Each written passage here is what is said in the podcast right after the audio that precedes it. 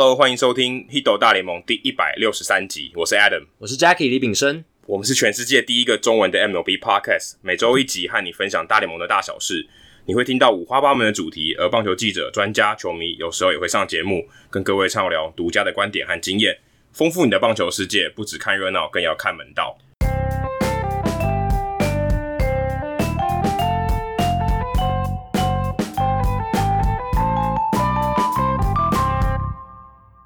好，这个礼拜的留言呢，有一个叫做金吃的人，他这个吃非常的难理解这个字哦，就一开始猫头鹰啊，对，就是我们一开始其实都不会念这个字，就是一个底部的底下面，然后再一个鸟这样子，看起来是一个非常困难的字，后来查一下是金吃，然后这个字念吃，所以是一种鸟。那这一位听众有着非常难念名字的听众呢，他说开车想着评分，下车就忘记，所以他应该是开车的时候听我们节目。对，然后听的时候其实一直想说啊，我要来留言留言，但是一直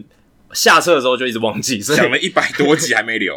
终于留了。那他现在终于留了。那他说，要不是当初在我姐的公司的活动上，因为一顶红袜的球帽而认识 Adam， 我可能到今天都不会打开 Podcast 这个 App， 更不可能听到 Hito 大联盟呃如此流畅而且丰富有趣的内容了。那非常谢谢金池。所以他是我以前同事的弟弟。哦，你以前同事的弟弟，那你去调查了一下，对，是他留的，没错，所以我知道这个人是谁。所以你有跟他讲过话，你也跟他见过面，有有有有呃有见过面。所以你们那时候聊的内容也是就是棒球，就棒球啊，就红袜迷。红袜，可是那个时候我记得应该还没有 Hito 大联盟，如果没记错的话，还没有，应该还没开始哦，还没开始。因为后来可能在 Facebook 上有一些交流，然后后来我开我们开了这个节目以后，他才来听。如果没有记错的话，也许我记错了，因为你会在你的脸书上面分享我们节目嘛，对对对，所以他会透过脸书看到这样子。那还不是我把他拉进社团里面，也是有这个可能，对，也是有可能。总之非常感谢金师呃帮我们留下这个很好的留言。这样，那另一位叫于凡，他的标题是很棒的 M L B 分析，每周必听，陪伴目前二零二零没有 M L B 可看的日子。其实有蛮多人会问说，或是好奇说，哎。现在大联盟没有打的话，我们这种节目，像我们专门做大联盟的，或者是像小人物上篮他们做专门做 N B A 的，我们怎么做内容？但其实我跟他的想法都是，没有比赛，我们这种形态的节目反而可以继续做下去。对，反而是我觉得对我们这种节目更有利。对，因为这种情况很特别，从来没有发生过，反而有更多话题可以讨论。我们的想法反而是这样，而且我们没有要转播嘛，我们没有要转播比赛，所以没有比赛发生。对我们来影，对我们来讲影响没有很大，因为我们可以聊的东西可能是以前的，或是未来的，反正也都不是比赛本身的事情，所以其实对我们来讲，也许影响没有那么大，但多少会有影响啦，一定有啦，因为新闻发生的时事，这个量就锐减嘛，可能只剩下一成或是更少。那我觉得可能对于传统媒体来讲影响比较大，对我们来讲，我真的觉得还好。Adam 刚刚提到那个问题，其实我们可以从另一个切入点去探讨某些议题，我们就可以产出新的内容了。不必像传统媒体或者转播赛事，它一定要依赖比赛本身这个内容才能够有内容的产制，我们不需要。所以在这样的情况下，我们反而可以去讲很多我们以前因为资讯太多、新闻太多的时候想讲没办法、没有时间讲的话题。而且其实我们大家也知道，我们主要都是一些比较小众一点的话题。也许我们可以邀请很多来宾，现在刚好也没有赛事嘛，所以其实可以邀请更多来宾来上我们节目。那其实很多主流媒体它是没有这种需求的，或是他的面向是大众，所以他可能不会邀请这些人。但我们这个机会就其实更好，对不对？对我们来讲，其实我们这些内容反而在这个时候，我觉得更凸显，而且我们也不会那么依赖赛事了。当然，必须说，如果未来大联盟一直没有比赛，那也不是一个长长久下去的可行之计，因为还是终究还是要有比赛，然后我们未来才能够继续讨论。所以我们希望大联盟比赛还是能越快回来越好，然后也希望大家在这段期间可以像于凡一样继续支持我们节目，听我们节目这样，也可以听回去听之前没听过的、啊。没错。好，接下来冷知识单元哦，这个冷知识呢，最近有一个小小的新闻哦，不知道 Jacky 有没有注意到？那这个新闻呢，跟 Don Mattingly 有关哦 ，Mattingly 就是我之前在美国采访的时候常常交手的一位总教练。那如果大家对他有印象的话，大家可能有在收集棒球卡的话，你应该会记得一九八四年 Topps 帮他出了一张 Rookie card， 就是菜鸟的卡，新人卡，那张卡片非常有名，我也不知道为什么，就可能动作上面也没有特别，但就是呃 Don Mattingly 在他年轻的时候，第一年刚上大联盟的时候的一张卡片，呃，其实也不是第一年，应该第如果没记错应该第二年，他好像一九八二年还八三年就上，那这张卡片很有名。那卡片的故事呢，有一个很特别的故事是他的生日搞错了。但你知道他是几年生的吗？这个冷知识，这个我真的不知道。那你可以大概猜一下，他一九八四年上大联盟，所以他大概是什么时候生？大概一九六三六二年那时候吧。对，可能大概接近那个时候。所以等一下我们在节目的后面，我们来跟大家揭晓一下答案。他的生日呢，这件事情有一段趣闻。对，Don Mattingly他就是在成为马林鱼的总教练之前，以前是道奇队的总教练，不知道大家还记不记得？在呃，现在 Dave Roberts 接手之前，欸、他应该有跟郭泓志同时吗？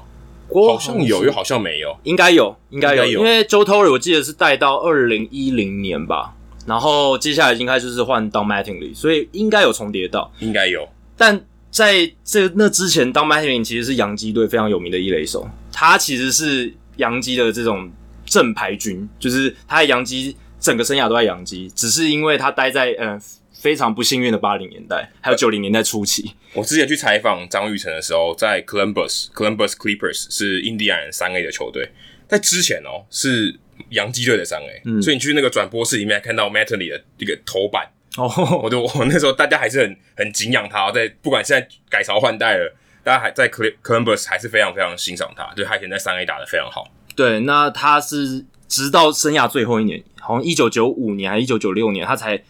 第一次跟着洋基打进季后赛，这以一个洋基球员来讲是一件很不可思议的事情。他就好像某一个球队很低潮的时候都是那队的明星，对，可是等到球队开始由黑翻红的时候，他就要退休了。对，有点像球员版的 Buck Showalter， 因为 Buck Showalter 也都是先带了一支就是正在重建中的球队，把他带到好了，结果就被撤换了，然后后面的总教练就可以收割 Buck Showalter 的成果，有点像这样。所以Don Mattingly他的故事也是蛮有趣的。那我们等下节目之后再来揭晓这个冷知识的解答。这一集节目是五月的第一集嘛？那四月四月呢 ，Jacky 度过了非常不平凡的一个月嘛，你的第一次转播，然后你的新书也算完成了。对，呃，四月真的是蛮多事情发生，包括。诶 Adam 转播的时候也是在四月吧？对，可是我这不是我第一次，对啊，对，所以对我来讲，可能不是像第一次啊，这个这么这么重要。对，但这一个月确实，这一个月结束之后，诶，五月份这一个月有一个更重要的事情，就是我的就是翻译的新书呃出版了。那这本书其实呃是我在二月跟三月时候翻译的，等于你刚退伍的时候就翻了，而且那个时候我们刚好介绍过这本书的 M V P Machine。对，其实就是我们去年底在节目上有介绍过的 M V P Machine， 就是 Ben Limber 还有 Travis Sawchik 这两个作者一起合著了这一本，他就是写这几年来大联盟的球员发展革命，还有一些进阶数据的最新发展，还有棒球科技这一些的东西。那这个书的好书我来读的内容在一百四十三集跟一百四十四集都有介绍，所以如果你还没有听过这两集的话，听完这集节目以后可以再回去找这两集来听，一百四十三跟一百四十四。所以我在三月底，大概三月底吧，翻完这本书之后，经过一个月的编辑，还有去联络一些推荐人，还有邀请写序之后，终于在这个月五月的十三号会正式的发售。那现在已经可以在博客来啊、金石堂啊，还有各大的这个书书店的通路，其实可以查到这本书的资料。这样，欸、所以从你退伍到你开始写，写到现在，总共花了多久时间？呃，如果要从一开始算的话，最早开始是写审书单。所谓的审书单，大家可能不知道，就是出版社他今天要问一本书，或者他想要了解一本书可不可以值得出版的时候，他会邀请一个人或者某一个呃作家，他先写一个审书单去了解这本书。那这个人就是你？对，那个人是我。我那时候是被先被邀请写审书单说，说出版社问说这本书你写一下，那我们再评估值不值得做成译本在中台湾出版。所以我就写了这个审书单。那那个时候审书单其实我是在当兵还还没有当完兵的时候接到这个任务，所以。那时候你已经看完这本书了吧？已经看完了，我们已经录过这个。对，這個、那时候是一月的时候，一月的时候刚录完没多久，刚看完也刚看完这本书，其实也才一个月的时间而已，就很神奇的就接到了这个案子，然后我就开始写，而且那时候写，因为在成功岭里面你没办法用电脑，没办法用手机，所以我用的方法就是用笔、用纸跟笔。对，还有不是咬破你的指头来写。对，还有不是用写书，是可以拿笔啦，也可以用纸。所以我那个时候是在里面营区里面用一纸一笔这样子，一笔一画这样。是这样，你寄过去那张是手写的？没有没有没有，我是先在营区里面写好，因为营区里面比较有时间、呃。对，回家的时候休假回家的时候把它打成文字档。我、哦、说这哪来的古人啊？差点用毛笔来写，那太夸张了，没有，就是还是要用电子档啊，电子档传回去。所以审书单大概审了一个月之后，就是等等到我退伍。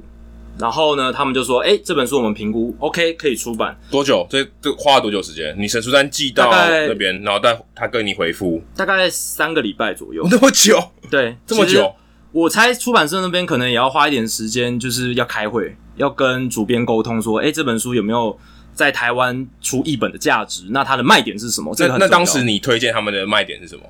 就里面写了很多啦，就是。有提到说，其实最主要一个卖点是这本书，其实它不只是讲棒球的东西。如果你一直把它限缩在棒球这个类别里面，可能太限缩了。它其实是谈到很多个人自我成长的部分，就是一般人可能就想说，我用同一套方法做事，然后这个方法 work 可以用，那我就继续做做下去。就像你可能呃学会了这个技能一年，然后你接下来生涯四十年都用同一招。对，其实大联盟球员就是这样，很多都是这样。可能高中学会以后。接下来二十年都用同一招，对他觉得我用这套方法让我上到大联盟，那接下来我就是靠这套方法继续在大联盟走，看能走多久。如果今天我被大联盟淘汰，那代表我就不行了，或是你就开始练蝴蝶球，对，或是用一些奇奇怪怪的方法，气头重打、气打重头之类的。对，但这本书告诉我们，就是即便哦，你的技能可能让你帮助你上到大联盟，你可能觉得你已经达到巅峰了，其实你用对方法，或是尝试一些新的、更有科学根据、更客观的一些手段。来辅助你的话，你其实是可以做出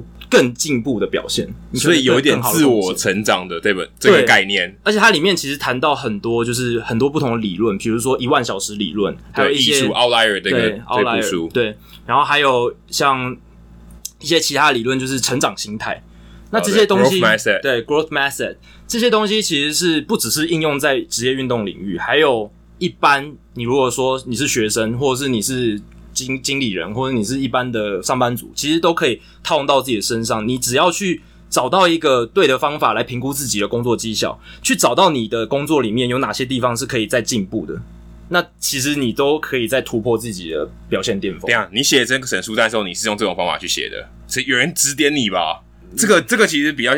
对于棒球迷来讲，不是我们用这种不是用这种心态去看这本书的嘛？对。可是如果今天一个一般大众会想要更容易接触到这本书。的确，像 Jacky 刚才讲那个心态，感觉上比较能套用到大多数有兴趣的人身上，比较可以触及到更多人。对，不是棒球迷，因为像是之前 Moneyball 还有一本像气管的小说，虽然它呃它是真实事件，但是其实 Michael Lewis 把它写成小说，但是他不会认为它是一本运动小说，嗯，而是一本商业故事，有点像这种概念。所以 Jacky 这本书比较像是自我成长的一本书。对，主要包装上面是希望可以涵盖到这个点，是一个当初很重要考虑点。那我当初之所以会有这个考虑点，除了是参考诶魔球之所以为什么能唱这么畅销的原因，这是一个。再来是其实推荐我翻译这本书的学长，他叫高子喜，那他也有翻，他翻那个王者制造 LeBron James， 最近也刚出，对，最近刚出，有兴趣可以去看一下。我已经买了，但还没开始看。对，那本书也很值得一看，这样子。那子喜学长他的翻译品质也非常好。总之就是子喜学长他其实在推荐我。接这本案子的时候，他有提点我说：“诶，你在写这个神书单的时候，其实可以尽量朝组织管理这个面向、个人成长这个面向稍微去琢磨一点，这样子你触及的方向可以更多人，不要把它限缩在只是棒球、棒球、棒球啊、呃，大联盟、大联盟、大联盟这样子，这样子可能就太局限了。对，而且可能不是球迷的人真的提不起劲来买这本书、欸。诶，对，我觉得就算是球迷，也未必想要看这本书。对，有时候如果你今天真的像我们这样介绍，就我们之前用。”很棒球迷的角度来介绍的话，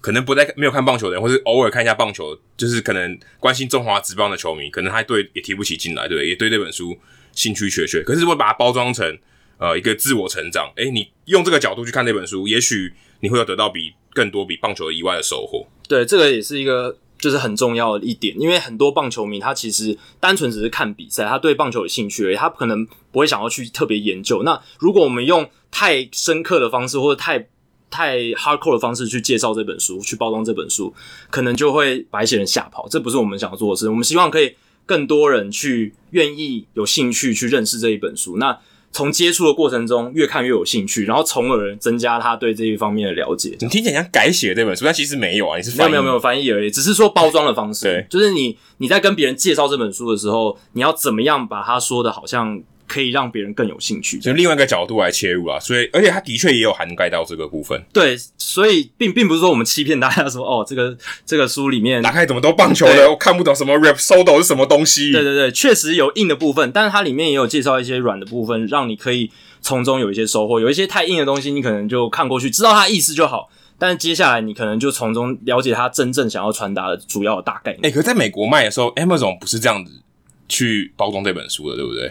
对啊，如果印象中不是这样子，他们包装的方式就是真的比较棒球书的取向啦，它就是归类在棒球书，运动棒球。因为是像在博客来，我看这本书是被归类在商业理财、管理与领导、组织管理这个，欸，所以以后你就变成管理大师。没有没有，管理书籍的翻译译者，译者。但我觉得很有趣的是，金石堂其实是把它分分类在球类运动这一块，所以两家书店他们在分类上有一些不同的想法。可是说真的，你放在商业书籍，如果你今天在书店，实体的书店，你其实比较容易被看到哦，曝光度就因为你那些运动的书籍可能是在书店最角落，嗯，哦，你可能一般人路过也不会看到。我每次去成品都要花好久的时间才能找到球类运动这一个 section。对，就像我之前出的书，我们放在英文嘛，对，可是那其实对我来讲也不是好事，就球迷不会去逛英文的书，对，啊，不会，他不会有机会看到这一本，所以他可能会去像就像我们一样去球类的或是运动相关的这个 section 去看，欸，可是没有这本书，他在英文学习的书里面。但是会去看英文学习的书，他可能就会觉得啊，职业运动看英文可能就不是符合我想要看 M L B 学英文，看 M L B 看 N B A， 对， 对，所以可能就不是最贴近他想要学习英文的管道，有点尴尬，对，有点很尴尬，就在介在那个中间，就反而最需要吸引的那个人，那那群读者。反而他在书店可能是比较难吸引到，因为他看不到，除非我们在网络上推荐他，他他他也不用到实体书店去找，或者他也不会刚好碰巧遇到，反正就是在网络上有人推荐，有人介绍这样。但在我们节目上，我觉得我们的听众绝对都是这本书想要打的人，所以至少大概可以好几千本，希望可以，希望就是如果我们的听众听到接下来这一段都会对这本书很感兴趣，我是真心推荐这本书来。对，如果你现在手边有手机或是电脑的话。M V P 制造机，麻烦打一下，中文版叫 M V P 制造机。其实跟它的原文的标题是蛮直翻，几乎直翻。那因为其实标题的时候也有琢磨一下，就是其实制造机这个概念在中文也是。标题是你翻的吗？是我翻的，对。所以你没有把它想象像 Moneyball 变魔球。其实当初也有想说要不要再转换一下，就像我记得我记得没错，中国翻译。呃 Moneyball 翻成点球成金嘛，其实翻的也不错，欸，我觉得比魔球好。对，因为魔球感觉是讲那个那个球，嗯，但其实比较像是点点球成，就是点石成金的双关语，把原本看起来不怎么样的东西变成有价值的东西。对，那也蛮符合 Moneyball 里面讲的这些球员的这些评估、这些利用，嗯，他们怎么样去评估球员的价值。反而魔球我觉得比较比较没有那么有味道，没有打中那个点。对，反正比较像是，哎，怎么丢一个魔球，很像丢一个很酷的球路这样。对对 对， 对。但是 Moneyball 它本身原意也有双关语嘛，就讲花球嘛，你投进一颗球算两分。那三分球大赛的时候，你投一颗正常的球是一分 ，Moneyball 就是两分，所以代表说，哎，你投一颗球，你会拿到两倍的分数，价值增加。对，所以它原本有这个意思，它又有 money 的意思，就是他们这些预算，这些花这些钱。所以在 M V P Machine 你在翻的这本书的书名的时候，你其实心里想的是什么？就是也有考虑到要不要换一个名字来更凸显他这本书里面想表达的意思，但其实我们后来发现，其实 M V P Machine、M V P 制造机这个概念其实就有把这一点凸显出来，因为中文的里面制造机这个概念其实就有一种就是不断的创造产线产产出一个新的东西嘛，产出一个新的。那什么东西是那什么标题是你原本在备选的？还是你心中就只有这个方案？一开始就是想想想到这个方案，然后就觉得还 OK， 然后跟编辑讨论。你没有，所以你心中没有 Plan B， 还还没有，因为编辑后来就说，哎，欸，这个好像还可以，就所以就没有挣扎。对，如果他说，一发就中了，对，如果他说，嗯，可以再考虑一下，我可能就会再去想其他的。但是因为这个制造机的概念，我觉得真的有贴合他书中的内容，因为他书本就是在讲说，现在大联盟球队可以自己制造 M V P 了，他不需要去用挖的、用找的，他是自己制造。对，你只要找到璞玉，我就把你有机会变成。宝石就像一场一个工厂，然后他们就是一直在产制这些新的球员，新新的更好的有价值的球员出来这样，所以我觉得这个书的标题还蛮贴合，就是这本书的内容这样子。哎，那你在翻译的时候，你的一天是怎么过的？你翻译的一，我因为我知道 Jacky 他的这个非常非常自律，他的时间管理非常好，可能比小猪罗志祥还强，但是要在一个多月嘛，一个四十几天。五十天，总共是五十天。翻完这本大概有将近四百多页，等于对快四百页的书，一天要翻十页中文，差不多。你怎么做到的？其实一个小时至少要翻一页、欸，对，差不多是这个速率。而且这是每一天。对啊，当对就是当初其实编辑是跟我讲说要赶大联盟开季，因为大联盟开季的话就可以趁着这本书一起出版，这样很好。但结果好像要赶书展吧？还有。最早是书展啦，但是书书展因为后来延期到五月嘛，本来是想说赶五月跟大联盟开季四月，最早是四月，其实最希望是四月可以出版，但是后来大联盟开季延了，然后书展也被取消了，所以这个原本赶的理由就不存在。但是因为我当初接到这个案子的时候是说要赶，所以我后来还是觉得尽量能快一点生出来比较好。就原本跑要要跑半马，结果你是用一百公尺在跑。差不多是这样子的速度去规划，然后太夸张了。然后那个编辑也说没关系，你就对吧、啊？就是能尽量早一点出版都是好事嘛。所以我后来就维持这样的速率。那当初就是觉得说，能其实我也没翻过书，我也没有呃做写过书，我也没有做过这么 long term project。那你一定在学校的时候有翻译的经验啊？有翻译的经验，对，这个可能是就像刚才讲的，一个跑一公里跟跑马拉松的差别。因为一本书这种 project， 它的这种需要的工时还有工作时间的分配安排，是跟一般我们写作业或者是交报告接一般的议案对差很多的。所以在这样的情况下，我也只能就是算是在黑暗中摸索自己的途径吧。但我我的策略就是，我能我所有的时间全部工作时间全部都拿来翻译，可以运用的工作时间都拿来翻译，所以基本上也没有假日，就是只要。没有约，没有任何的其他行程安排，我就是翻译。从早上，呃，可能七点起床，然后吃完早餐，大概就是七点半开始就一直翻，然后就吃完中餐，然后中餐吃完大概休息一下，睡个觉，然后再开始下午一路翻到晚上，大概九点左右，就是脑力全部耗尽。一天大概就是翻，就像 Adam 讲了，因为一个小时大概要翻一页，呃，一页要翻一个小时，这是平均欸，这很不容易欸。对，确确实是那段时间过得还蛮。你说今天高效率，我一个小时翻两页，可是你平均要翻一页也真的很难诶、欸。对，因为这本书大家如果有兴趣的话，其实可以去翻一下原文，它的每一句、每一个 paragraph、每一个章节，它的内容的资讯含量都蛮高的，所以不是说哦，你今天就是一页。如果你今天状况好，你可以翻得很快，什么二十分钟，其实没有那种情形，很少很少。大部分的情况都是哦，要花一个小时甚至更长的时间去把一页翻完，或是翻到我觉得还 OK。但是你也不能太锱铢必较，如果你太锱铢必较，一直停在同一页开同一页，那也不行，因为你会给自己很大的压力。就像写考卷的时候，某一题不太会写，你就先跳过。对，就是不要之后再来写，不要一直太执着于在这上面。就是当然。一个句子一定有最完美的译法，甚至永远都有更好的译法。可是最重要的目的是传达资讯给读者知道就好，所以我我我会去取舍啦，就是在时间允许的范围底下，我会逼逼迫自己不断的继续往前进，但是要花足够的时间去做这件事。不过你可能已经是地球上最适合翻译这本书的人了吧？因为第一个你是 Ben Limber 的粉丝，然后你常常听他的节目，所以你一方面了解他的思维，一方面了解他的语调、语气。所以你知道怎么样翻才最符合他在讲什么，这基本上有，然后更别说你对棒球的知识已经有了解，而且当然前提是你已经看过这本书了，你不是边看边翻嘛， 对, 对你已经看过一次了，所以你好像就好像去过某个地方，然后再去一次一样，所以有些地方你一定记得很清楚，或者你当时的理解都还记在脑袋里面，所以对其他的译者来讲，你应该已经算是领先好大一步了。这样讲可能稍微好像听起来有点自大，可是我在跟玉正就是。之前在 E T Today 记者，现在在世界日报的这一位记者，他之前有专访过我在原动力嘛。那我之前专访的时候，我其实就有跟他讲到说，对我感觉好像是最适合翻译这本书。事实上就是哦，对，因为我从很很久以前开始看 Ben Limber 的文章，就变成他的粉丝嘛。然后后来去听他的 Podcast Effectively Wild， 那很长一段时间，其实我是每一集都在听的，所以就比听你妈讲话还多。应该是哦，因为他每一集都一个多小时，跟我们节目一样。对啊，你一天可能，你一个礼拜可能听不到你妈讲话讲，我说连续哦，加起来两个小时，不可能那么久的，不可能那么久讲讲话讲那么多。但 Ben Limber 他的节目也不是全部都他在讲，但基本上大概有一半以上他在讲。对，他讲话时间跟部分是非常非常多的。那再加上说，呃，因为我对棒球科技这一块其实也蛮有兴趣，而且我们之前去采访的时候也有特别去了解一些 Rapsodo 啊或者是 Trackman 的东西。对，这节在我们节目讲过好几遍了。对啊，然后我们自己也都有写一些文章，或者是呃在脸脸书社团里面跟大家分享相关的资讯。刚刚还不讲，我还没有讲到，你有在写中文诶、欸。对，你有在写中文，你有写中文写作习惯，先不要说你都了解它，你还有固定输出的习惯。诶、欸、拜托，这样的人根本地球上根本不存在。对啊，应该应该是比较少啦，所以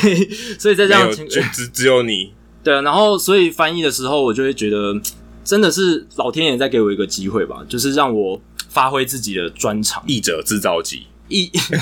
一直以来就是很关注这件事情，然后有机会可以翻到这本书，然后就刚好得到这个机会，所以我在翻这本书，我也希望我能够把这本书最正以最正确的方式呈现给大家，不要辜负 Ben Limber 跟 Travis Sawchik 他们的努力，因为他们也是非常努力写这本书，他们他们这本书写得非常赶，因为他们要顾虑到时效性，因为这种东西之前在节目中也有讲到这个。对，所以在这样的情况下，我更不可能辜负他们他们的努力。那再来就是还有另一点，就是说我当初是预购这本书了嘛。那他们作者其实有提供一些预购的这个 bonus 的内容，那那些内容其实帮助我很大，因为他那些给我们就是额外给这些预购读者额外内容里面包含了所谓的呃影片，就是鲍尔他在他在 drive line 里面怎么做训练的影片、哦，所以对你在理解内容上很大的帮助，因为它里面很多文字去描述一个场景，它怎么做训练的。但你如果没有视觉，你如果没有影片去辅助的话，你其实很难忠实的去描述它里面的那些内容。但是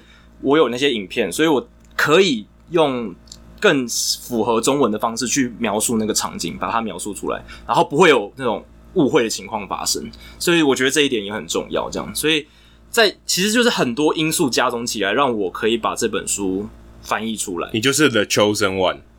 呃，或许可以这么说啦，就这本书非你不可。说出版社找到你，或你的学长找到你，基本上也没有什么，只能说他们是幸运啊。你基本上找，我就找不到更合适的人，至少没有办法像你翻译那么快又那么好。但如果也许要翻要翻一年，对啊，如果是一其他的译者来翻，他们他们可能要花了解棒球，对，要花很多的时间去做背景的情搜。对，其实我之前也有被一些译者，就他们聊美式足球的时候，有来问一些相关的术语或是一些文化的东西。欸、他是真的要去学习这些东西，他原本可能是零，他对美式足球完全不了解，那他要重新开始学。至少你不用，因为学那个也是要花时间，你要花很多时间，从零到开始有一点点了解，然后才有办法翻翻的到位啊！那不要像刚看讲是外行人翻的，所以这个东西是真的蛮不简单。至少你把这些东西都这个前置作业都不需要了。像不死的蝴蝶就是 R A Dickey 的自传那一本书，他的中译本是一位很厉害的译者，但是那位译者他其实是有咨询一位顾问，就是书上面其实是有写一个顾问某某某，我忘记是哪一位呃厉害的老师，但是是有一个棒球顾问的，所以那个译者他要搭配上一个顾问，才能把《不死的蝴蝶》这本书里面棒球的内容，哎、欸，确认说都是正确的，没有翻错这样子。即便如此，其实市面上蛮多棒球的这个翻译的书，其实错误还是蛮多的，是有一些错误存在的，就是所以真的，我觉得翻译这一件事情其实。不是说大家说哦，你如果英文 OK 中文 OK 你就能够把任何一本书都翻得好，重点是在于你对那个背景知识了不了解，这也是一个很大很大的关系。但也许你给他时间是有办法翻好，可是绝对不可能在五十天内了，对，可能五百天都不止。对，五十天是真的，我我我自己回想也觉得那段日子其实是过得蛮苦闷的啦，就是极限运动，可他可能唯一有跟活人讲话就是跟我。确实、欸，就是几几乎我跟 Adam 讲话的时间，可能是跟那段时间跟其他人讲话，可能讲最多的。听听起来很不可思议，但其实真的没有那样。就虽然是跟家人，因为那那几天都是待在房间里面一直翻译，就可能跟我在美国的时候，我跟 Jacky 远洋那个越洋电话的时候，是我那段时间中文讲最多的。你差不多讲中文的机会就是在跟我讲话，对，慢慢其实平常可能打字嘛，但是如果真的要讲话，其实我大概一个礼拜就只有跟你讲话那两个小时。对，如果我平常没有遇到台湾的朋友的话，真的可能一个礼拜就是那两个小时跟你讲话。那你在翻译这本书的时候，有没有哪一些内容是你在看的时候、你在读的时候是这样的感觉，然后你在翻的时候又有别的不同的感觉？当然就是太空的那一段，因为它里面它的第一版就是。今年他有出一个新版，然后有加一个新的后记，那之后再讲。但是前面第一版的时候，太空人那一段，他那时候还没有发生太古达人事件、作弊事件还没有爆开。他写的时候没有，对，欸、他出的时候也还没有，也还没有，因为他是二零一六年六月第一次出版的，所以我在看完这本书的时候，其实二零一六年呃 ,二零一九年讲错 ,二零一九年六月 ,二零一九年六月。所以在那个时候呃我看完这本书的时候，其实是那个时候还没有太古达人事件，然后也还没有这些作弊的事情。那我在翻的时候，这些事情都已经发生了。那我在翻那一段其实蛮痛苦的，因为我已经知道一些事情，但当然里面写的内容还是有很有价值的，因为它是讲说太空人怎么样去运用那些科技，或者是加深他们在这些进阶数据使用上的一些方法，还有他们在营运哲学、用人哲学上面的一些方法，那那还是很有价值。只是在结果上，他们之所以能拿冠军，大家都知道是用一些还加入了一些其他的手段，还加入了，不是唯一啦，对，不是唯一的。那还好是，呃，我翻那段很痛苦嘛，但我还是把它翻完了。大家也其实也也还是可以去看一下说，诶。从一个不同的视角去看太空人队怎么样变成这样子的这么强大一个王朝，那那段那段内容还是有价值，一定有价值。但后来还好是，诶 Ben Limber 跟 Sawchik 他们又重新，因为这些很多在季后赛那时候发生非常多的事情，他们又重新再去整理了一下他们的想法，写了一个很长的后记，放在书的最后面。这后记该不会比原来书还厚啊？没有，没有那么厚。那那个后记大概，但是那那个后记大概有三十页、三四十页，非常长、呃。中文还是英文？英文的非常长，所以我、欸、真的很长啊。原本也大概三四百页而已吧。原本是三百五十页。对啊，等于又多了百分之十哎。对，其实是增加非常多的，但还好是我们有 catch 到这个后记。我们在翻译这本书的时候，我们有请编辑哎去把这个新的最新的译本传过来。那个时候还没有这个。新版还没有出版哦，我们就把这个译本拿到了，就是不是译本啊，就是原文拿到，然后我再把这个新的后记有翻出来，所以大家拿到手上这一个译本绝对是最新版，然后里面有呃 Limber 还有 Sawchik 针对后来发生的事情发表他们的想法，还有一些记录后面的内容这样子，所以算是有更新版，对，有更新版，那有 catch 到就是太古达人事件，还有呃像那个 Topman 的。就是对记者不敬的那些事件，讲欧苏纳事件的欧苏纳事件，对，所以那些全部都有包在里面。但我觉得后来很有趣的一个发展是，因为我最近这本书已经出，算是快要出版了嘛，然后我有在社群媒体上已经在临盆了，对，已经快要已经投探出来了，所以我有跟大家分享我这个消息。那我也有到 Ben Limber 他们节目 Effectively Wild 这个节目的社团。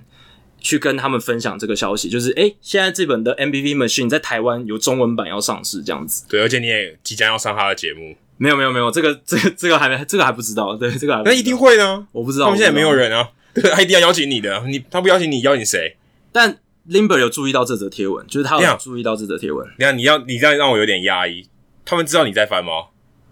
他们在在还没有这个贴文之前，完全不知道，没有人知道这件事啊，因为美美国人不会关注说台湾书是出要出版什么书，或者是要翻译什么书，但出版社不会通知他，美国的出版社不会通知他吗？没有，就完全都是出版社在跟我们出版社接洽，就跟你翻译圣经的时候不会告诉耶稣一样，不会。所以 Ben Limber 跟 Sawchik 是不知道说，哎、欸，对，所以你发那个贴文以后，他们才知道，对，一一应该一定是这样，你从他的。呃，反应，因为他有给我一些 reply 嘛，那上面写的内容、就是。哎、欸，等一下，我我以为你这个访，你这个今天我们这个访纲里面，你要跟我讲的是你在翻译的书的时候有跟他互动、欸，哎。哦，没有没有没有没有没有，结果没有，不是不是，我只是想要分享说我在后来，因为就其实就这个礼拜发生的事情，因为我在脸书上他们的社团分享这则消息，然后 Limber 有跟我互动这样子。天天啊，哎、欸，我以为你在写书的时候有跟他互动、欸，哎。没有诶、欸、写书的时候完全没有。有啦，他有对我讲话嘛，就因为我听他节目，但是那单方面的啊，对，只是单方面，没有没有到互动，只是我还是继续接受他的资讯这样。但是我没有就是跟他有什么接触到那个时候啦。对啊，我是太这太令我觉得不可思议了。真的没有，除非要是我什么东西真的真的翻译不出来，然后我真的不知道他写什么，我才有可能去写信问。但你没有哦。但因为是后来我都可以用其他的方法，其或者询问其他人得到我需要的解答，所以我就没有走到那一步，就不用去祷告跟上帝对话。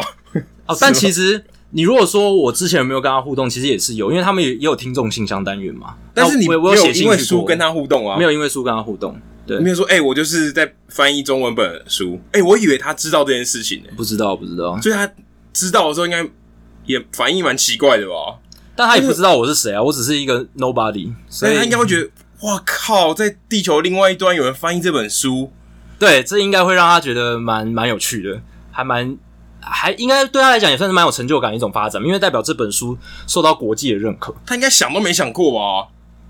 他在写这本书的时候，一定不会想说，哦，这本书有一天会被台湾的读者可以以中文版的方式阅读。我记得这个反应，我之前把我的书拿给 Zach Campbell 的时候，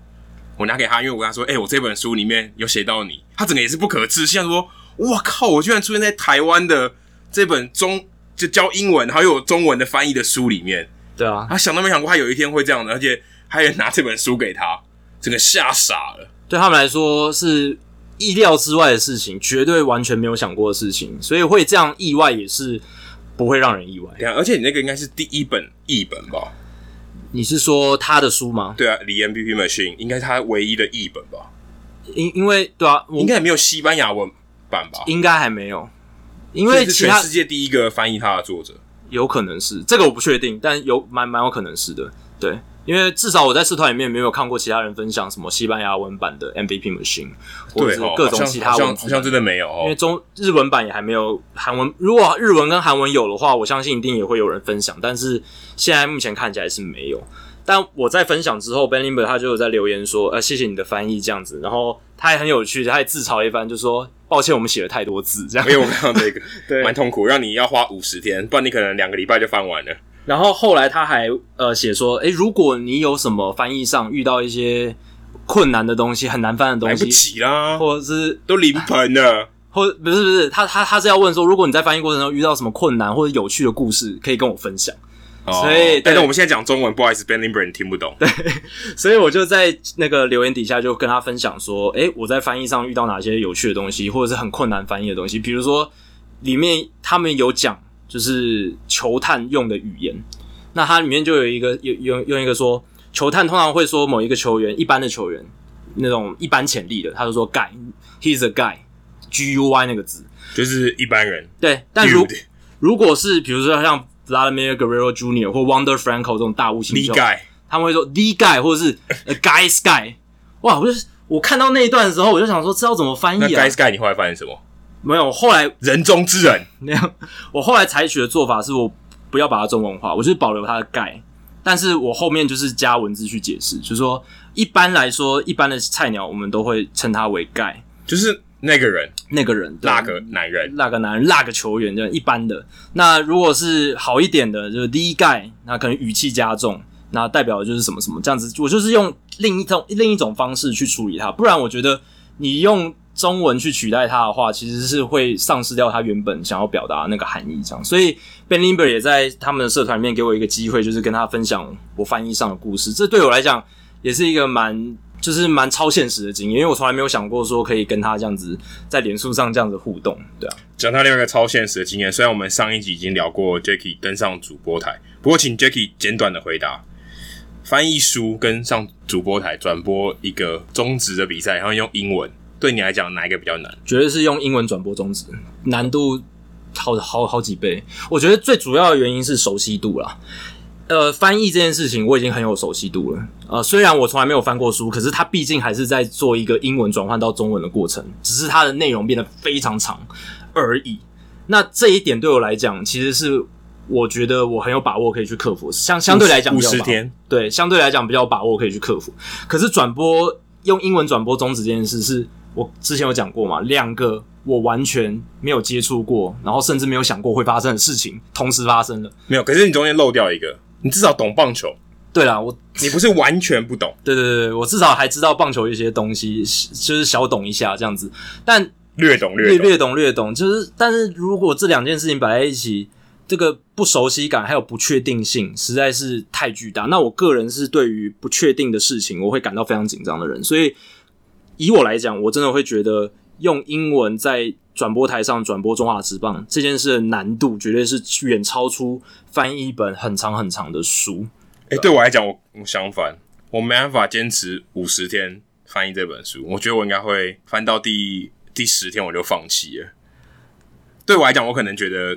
上主播台，然后盯了五个小时，啊，盯一下就过去。对我来讲，可能对，当然前面要准备啦。嗯、但是我说盯那段五个小时。我觉得对我来讲，我觉得我我还觉得比较简单一点。比起长时间的煎熬，你可以这样子痛苦的过，就是把把那个五小时拼过去，把那个困难的挑战五个小时拼过去。这个你看你觉得比较容易。但是你刚才那一讲，我去驻美的时候，其实也是度过一个很长很长的痛苦。啊、可是那个，而且那不但长时间，而且充满不确定性。还不说五十天就只要做完这五十天就搞定了。这五十天中间有每天都是很奇妙不确定的感。对啊，那个你你在美国驻美半年以上的时间，那个是。对我来讲更大更大一种挑战，是我我我觉得我自己应该没办法办到，因为就像你讲的，但我觉得翻书更难，翻书真的太对我来讲真的可能太闷了，可可能我比较喜欢不确定感。对，而且虽然啊、呃、虽然你有不确定感跟就是很刻苦的在这个旅美的经历，可是至少你可以走来走去嘛，你可以跑不同的地方。但是翻书的话，你就是要一直待在同一个空间里面，然后要很。确实蛮枯燥的度过那段时间，然后那时候你要秉持的意念就是说。就是这这件事情总有一天会结束。那我觉得要能持续下去，很大一个关键是你每一天都要设定这个小目标，就是我今天就是要翻几页。那达到那个目标，变成自我成长管理的节目，真的真的真的是这样。就是你唯有这样子设定小目标，然后每一天达到小目标之后，给自己很大的成就感，你才能不断的坚持下去。不然你如果一直设在说我下个月要把这三百五十页的书翻完，你到第三天可能就把自己压垮了。我觉得好受用哦，所以是秉持信念、升华信心，所以李秉生这两个字从这里来的。对，然后就是每一天一步一步来，然后不要一次给自己太大太大的目标，就是从小目标切分开始，这样应该会把这件事做得比较比较好，或者是比较有机遇成功。天，我们这一集怎么变成心灵成长或者时间管理的一集了？有点有点鸡汤感，有点鸡汤感。说到不确定啊，最近大家如果有在看大联盟或是。不管你看中华职棒，你可能最近会有一个东西，一个新闻，你非常不确定 ，Manny Ramirez 到底要不要来台湾？嗯、哦，这个新闻其实 out of nowhere， 突然这个 Taiwan Times 就突然有这个新闻说，哎、欸、，Manny Ramirez 有兴趣来台湾打球，而且他还很细、很 detail 的说，他可以当 player and coach， 就是他也可以教，也可以打，有点像呃川崎宗则的模式，呃，来打工度假。我不知道他的这个心态是怎么样。哎、欸，拜托，但他已经快四十八岁了。对啊。然后去呃二零一三年的时候他来，嗯，那时候可能还也不能说当打之年啦，但至少跟那时候还勉强可以打。你说现在是快要四十八岁了，你跟我说他来台湾打，就现实层面来讲，现在这个九队好了，我们把一二军都分开来好不好？九队，你说除了魏全龙二军以外，二军应该不需要他吧？对不对？魏全龙二军。目前新闻是说魏全龙有跟他接触嘛？至少在我们录音的这一天的早上，有说，哎、欸，记者有说，呃 ，Manny Ramirez 的阵营说是有球队跟他接触，而且证实就是魏全龙。但魏全龙的领队又抛出来说没这回事，所以我也不知道到底是什么样的情况。但如果你就以现实层面来看，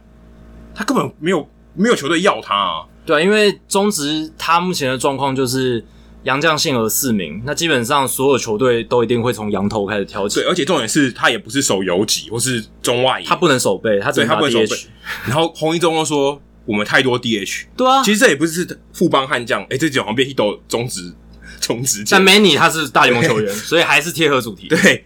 他也说他太多 D H 了。其实这每一队其实都差不多。你看那很多一垒的人，他其实有时候被迫还要打 D H， 或是反正很多太多 D H 的这种人才。Manny 根本就没有发挥空间，他不能守备，他来干嘛、啊？而且过去六七年来，我们看到中华职棒引进的任何洋炮，不管他名字多大咖，像 Roger Bernardina， 他已经是、欸、在大联盟有很多经验的炮手，可能他跟 Manny Ramirez 差一大截了。对，当然在大联盟资历上差一大截，可是他也是很好的打击球员。可是很多来中职的洋炮，现在基本上完全没办法生存。你除非打出像 Barry Bonds 那种成绩，我觉得才能在台中华职棒大联盟的这个。这个成绩里面，你才能在以洋炮的身份生存，不然洋投能够为球队提供的价值实在太大了，而且大家都需要投手，就算是他比所有台湾的中职打者都好，问题是有好到需要用他吗？对啊，这也是一个问题。先先不说有没有，对啊，大家如果真的都付了其他的钱，我也没有必要用他，因为没有差那么多嘛。除非你今天说哦，你每一支都全垒打，或两支就一支全垒打，不然我干嘛用你？对，差距没有到那么大。而且四十一岁当年 Manny 来，跟他现在。快要四十八岁的年纪，我个人觉得他毕竟是人不是神啊，一定还有体能上的衰退要考虑进去。你说呃一个四十八岁的人中职一年一百二十场比赛，他能够打几场，他可能又跟上次一样打个三个月就回去了。对，这也是有可能的，或者是他想要非常休闲的形态，嗯，可能三场打个三场就要休息两场之类的，可能一年只出赛五十场。那如果他的打击成绩又不像他在呃中职那一年，可能他的 O P S 掉到可能只有点八五零左右好了，点九零好好一点，点九零就他是朱玉贤好了啦，就他朱玉贤，其实你五十场能提供的价值也不是很高。比起你买一个羊头，他像 Sosa 那样子 ，Henry Sosa， 他一年给你一个二十场先发，然后比如说一百五十局，然后投的非常好，而且他 Manny Ramirez 拿的钱绝对比 Sosa 还多，好几倍。你还要你还要给他很好住住的很好的饭店，或者是飞机票钱，什么一大堆东西，一些很多福利。那个投资下去的金额，我觉得以这个报酬率来讲，中职球团是不不太愿意做这件事，所以他能给的跟中职要的根本就没办法 match 起来嘛，根本就不对，这个交易不会发生。唯一有可能的就是卖票，对，你就是把它当艺人来经营。可是现在偏偏把它当吉祥物了，对，你就是哦，各种活动你都叫他来，然后就是每一场比赛你都叫他签名签到手酸这样子，签名什么。可是偏偏现在因为疫情的关系，当然现在中职有在讨论说要不要开放两百五十名球迷进场这件事情，但毕竟这个还还是只很初步的，对，什么时候会开放所有人进场都没有人知道，对。好，就算开放两百五十名球迷，就像 Adam 讲的，开放两千五百好了啦，两千五百那也是很少啊，对不对？你今天说 Manny 他能带来的效益，二零一三年那时候最大的是什么？就是中职的平均每一场球进场人次成长两倍，就是本来只有、呃、可能平均两千人，然后成长到五六千人这样子，但是现在没有办法产生这样的效益，那 Manny 来的意义就相对来讲低非常非常多。好，就算 Manny 免钱来打中职二军味全龙好了，也没有效益啊，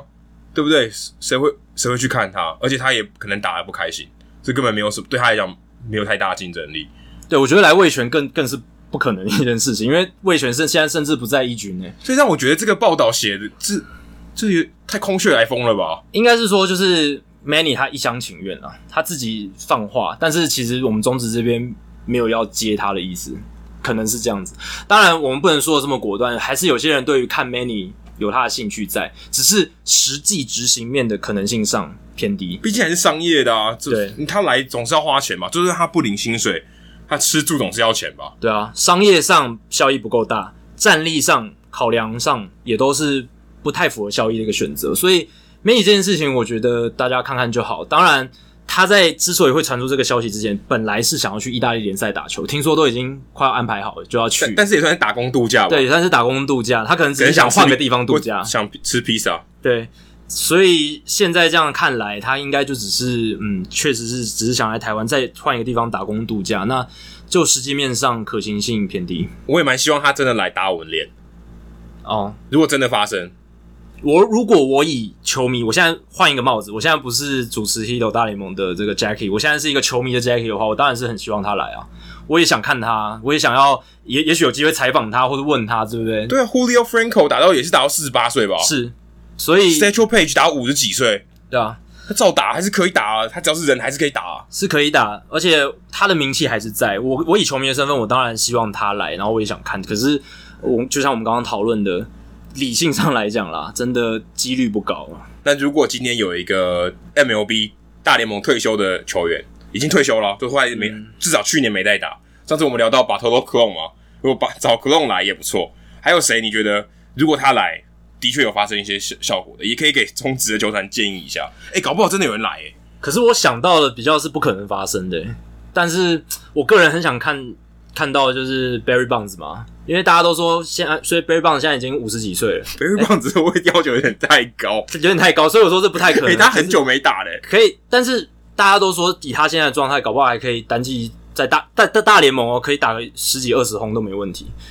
然后如果他也中职的话，应该也是直接变成朱玉贤嘛，就是没有怎么。应该不止吧，朱玉贤乘以二，朱玉贤乘以二。哦，没有，我觉得有可能不是这样，有可能是他四个打席上来全部都保送。对啊，就是我我觉得他他的魅力是一定存在的，然后他的威力跟他的这种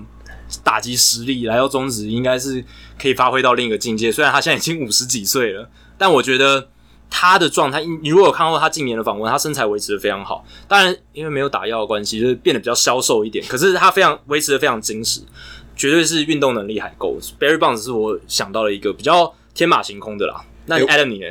我会想到 Jimmy Moyer 哎、欸，哦 Jimmy Moyer， 拜托五十几岁再来打再来投，创造人类奇迹。他现在已经六十了吧？有六十？他二零一二年出赛的时候已经四十九岁，快快五十岁了。所以他现在快六十，快六十岁了。但我想他应该还可以投吧？应该还可以。所以他如果来投，应该超酷的、欸，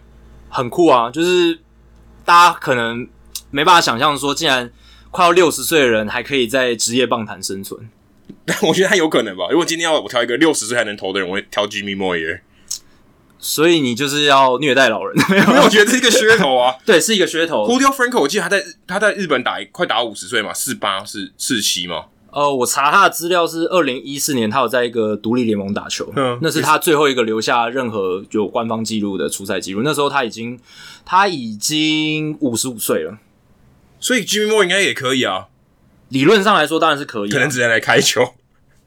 我我觉得他可以投球，因为他其实，在大联盟后期，他其实也不是靠球速制胜的、啊。来告诉那些一百三十多公里的小朋友们。你就算只有一百三十公里的速球球速，你还是可以投得很好。没错，哎、欸，我都快六十岁了，你应该可以投得更好。他当年就是他的速球到最后只有八十二、八十三英里，但还是在大联盟哎、欸。对，还是在大联盟，而且他是在最后一年二零一二年，他是在 Coors Field 投球，他是在洛基队投球，当然是防御率偏高，可是发球机他还是可以投哎、欸，他不是说真的防御率十几那种一下就是完全烂掉，不是，他是可以，他那年投了五十几局。很厉害，这还不错哎、欸。常青树，大联盟常青树，常青树。说到常青树啊、哦，最近 Yadier Molina 我不知道干嘛，他太他不知道突然也，我觉得这个也是空穴来风哎、欸。突然是讲疫情觉得太无聊，说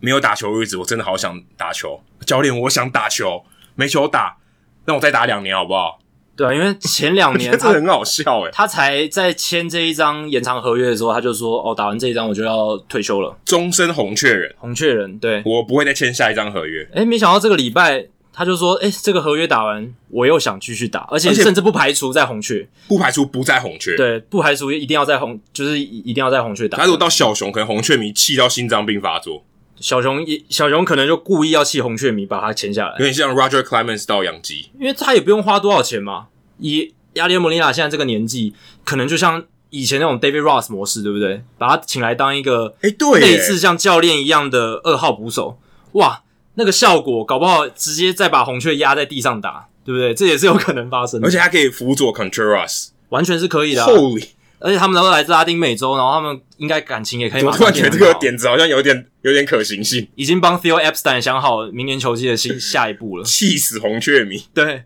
那我觉得莫琳娜他会有这样的想法，很大原因应该就是因为这次疫情的关系啊，就真的太无聊了。他本来想说今年可以再打最后一年，然后完美的一个收尾，结果今年变成这样，有点像 Mariano Rivera 当年二零一二年他在季初的时候受伤，在外野练练习接球的时候就受伤，整季报销。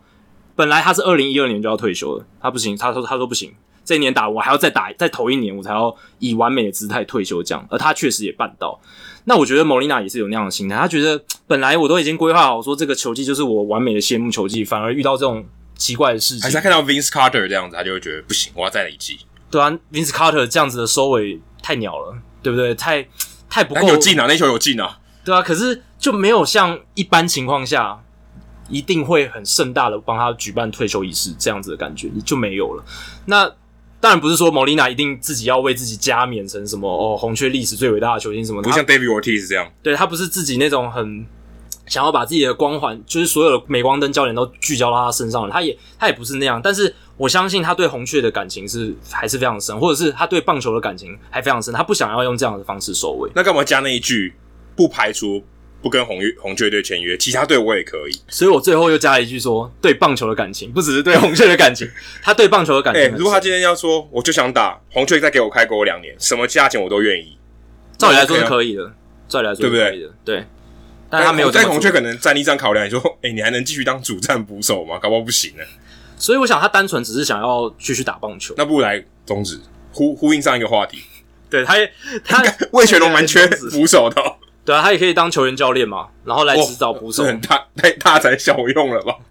但是，对，就是如果如果他真的是爱棒球的人，他今年就想要打棒球的话，宗旨我们随时敞开心胸嘛，对不对？就我就是反而不是 Manny Ramirez 还是 Molina 来，那也很好啊。我最近在社团有分享一个 Molina 三兄弟的系列影片，大家可以去看一下，那真的非常让人非常有收获。他们 Molina 三兄弟真的太扯了，他们三个人加起来在大联盟出赛的场次超过四千场，很可怕。三兄弟应该是史上最多的吧？一定是最多。如果以家族以家族来讲，一定是最多，这个不用想了，一定是最多。因为 Molina 三兄弟他们每一个人当捕手都打了十年以上，这个。你想，你光一对兄弟要打十年都很难了，而且三个人打十年都会很难嘞、欸，对啊，而且他们每一个人都有两两个冠军戒，每一个人都有两个冠军戒哦。别忘了 ，Jose Molina 他生涯初期是跟 Benji Molina 都在天使队，然后他们 Benji Molina 有在天使而已。对他们两个人那时候在天使，然后二零零二年的时候他们一起拿到冠军戒，这样，所以。呃，那那个系列影片就是把他们这一个家族为什么能够养出三个这么厉害的捕手兄弟，然后他们怎么样回馈给波多黎各当地人民，还有他们对整个社区的影响力都有包含在那个影片里面。所以如果大家想要更了解Yadier Molina的话，可以去看这样。说多热爱棒球 ，Era 也嘛超爱的 ，Era 已经退休了，哎、欸，其实也不算，也不是自愿退休啊，被迫退休，还是蛮想在棒球业。棒球产业里面继续打，他是真的很爱棒球，而且他以前也是大都会球迷嘛，从小就是大都会球迷，嗯、然后现在想要买大都会队，听起来蛮合理的啊。Jeter 都买，呃 ，Jeter 当然不是他自己独立独资买马林鱼队，但谁说 Era 我就不能买大都会队？而且大都会也要卖啊，更好。而且 Jeter， 我觉得 Jeter 跟 Era 这种余量情节其实还是存在的，就是我觉得 Era 看到 Jeter 在做什么事情。他私底下，我觉得他还是有一点那种较劲的意味在。啊，你老婆是明星，我也要一个正妹明星，对不对？当然 ，Jennifer Lopez 有一点有一点年纪了，有一点点年纪了。那他两个差很多，两个差很多。然后 ，Hannah Davis 跟 Jennifer Lopez 差很多。对，然后 Jeter 现在有球队，那我也想要来一个球队这样子。我觉得有有有这样子的意味在哦，因为 Era 他是一个好胜心很强人，然后他跟 Jeter 这种余量情节，其实多年来一直都存在，但。我觉得 Era 他要来经营球队，我觉得可能会比吉特好一点，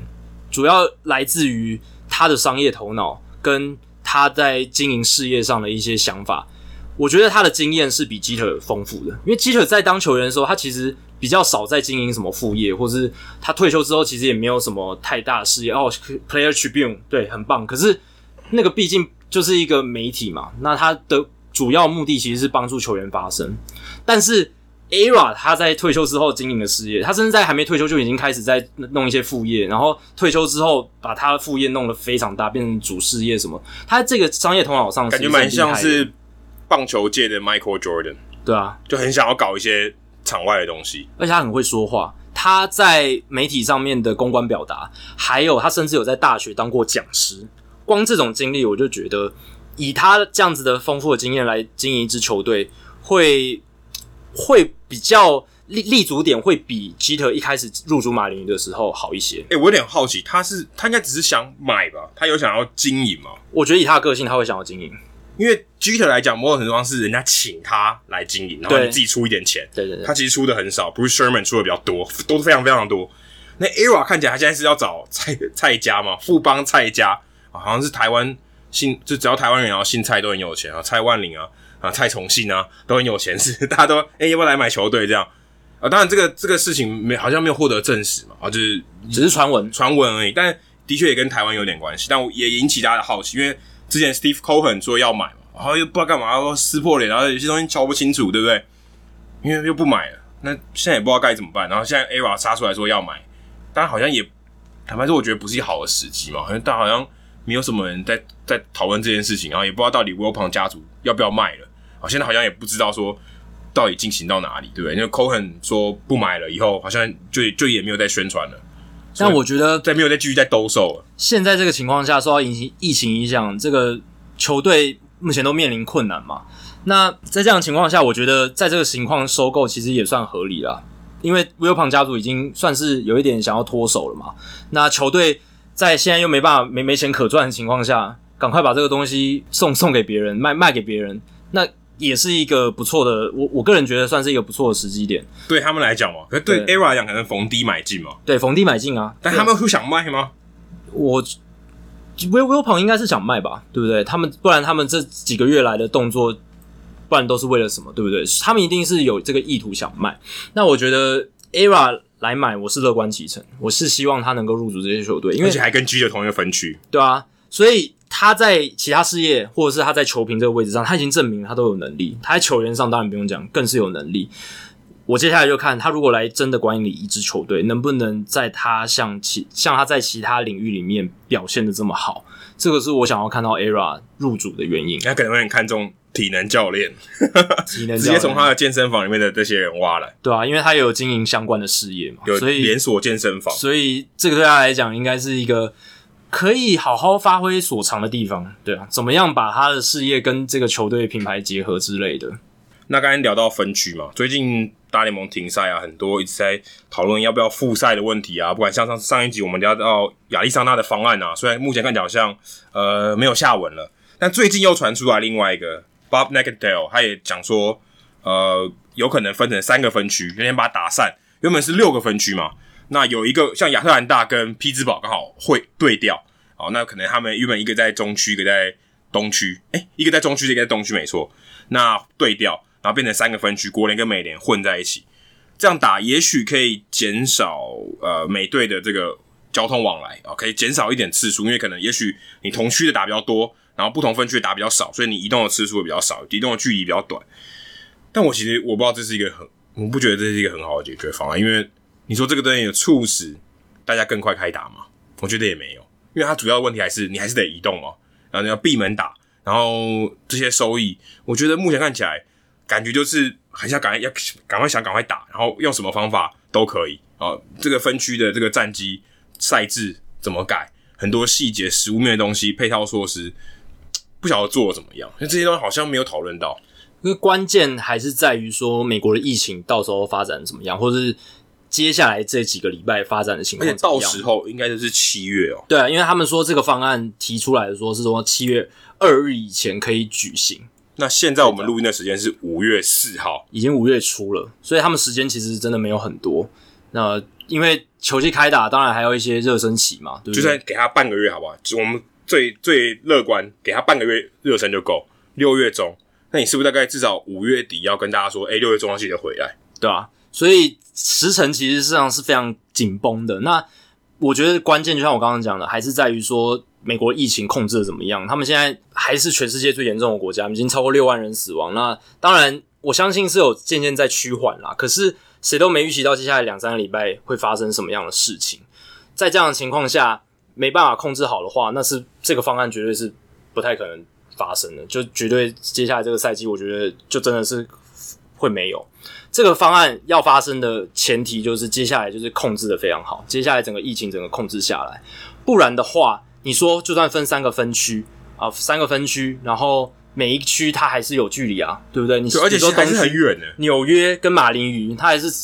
也是差了个几好好几千公里吧？对啊，对啊。所以在这样的情况下，它涉及到了人员的物流啊，各式各样的这些交通 logistics 上面的问题，都还是还是没有解决。所以亚利桑那方案看起来是把大家集中在一个地方，移动距离大幅缩短，因为你就在。亚利桑那州凤凰城附近移动来移动去，感觉比较合理。这东西我感觉没有解决什么太大的问题啊。我觉得他们会提出这个新的方案的概念，就在于说他们对于自己的疫情控制是有信心的，他们觉得接下来疫情会受到控制，所以他们才会提出一个比闭关在亚利桑那更开放的一个概念，至少你可以在主场打，至少可以在主场打，而且就是提供更多就是移动的空间，而不是说只是真的把全部人关在一个地方。我觉得这是来自于他们。内部还有 C D C 就是疾病管制中心他们对于疫情控制的乐观，但真的是这样吗？就是说实在的没有人知道。还有另一个点是来自政府或者是政治力量上面的施压嘛，因为我看到一则新闻是说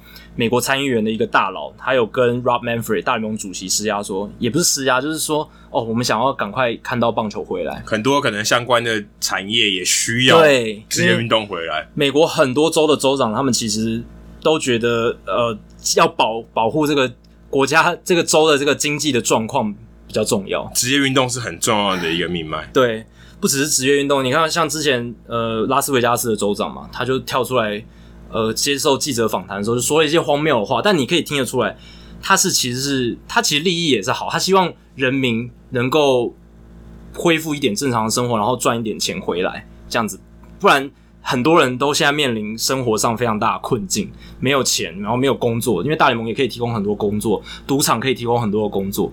那他但但是他说他说的那些话，就是不顾公共卫生健康的那种东西，当然是很不负责任的，可以理解啦，但可以理解他们背后利益。其实希望这些东西事业可以赶快回来，然后补补助这些人一些金钱，这样。不然你看现在连威廉波特也取消了，然后光芒队说他们可能要开始放无薪假了，然后二零二零年的名人堂也说要延到明年了，对 ，H G 的又晚一年，对啊。然后正音大侠应该很崩溃，今今年七月的这个。名人堂的颁奖典礼就要顺延到明年，这种情况下，哦，很多话题、很多工作、很多东西都会被推，就是被延迟掉，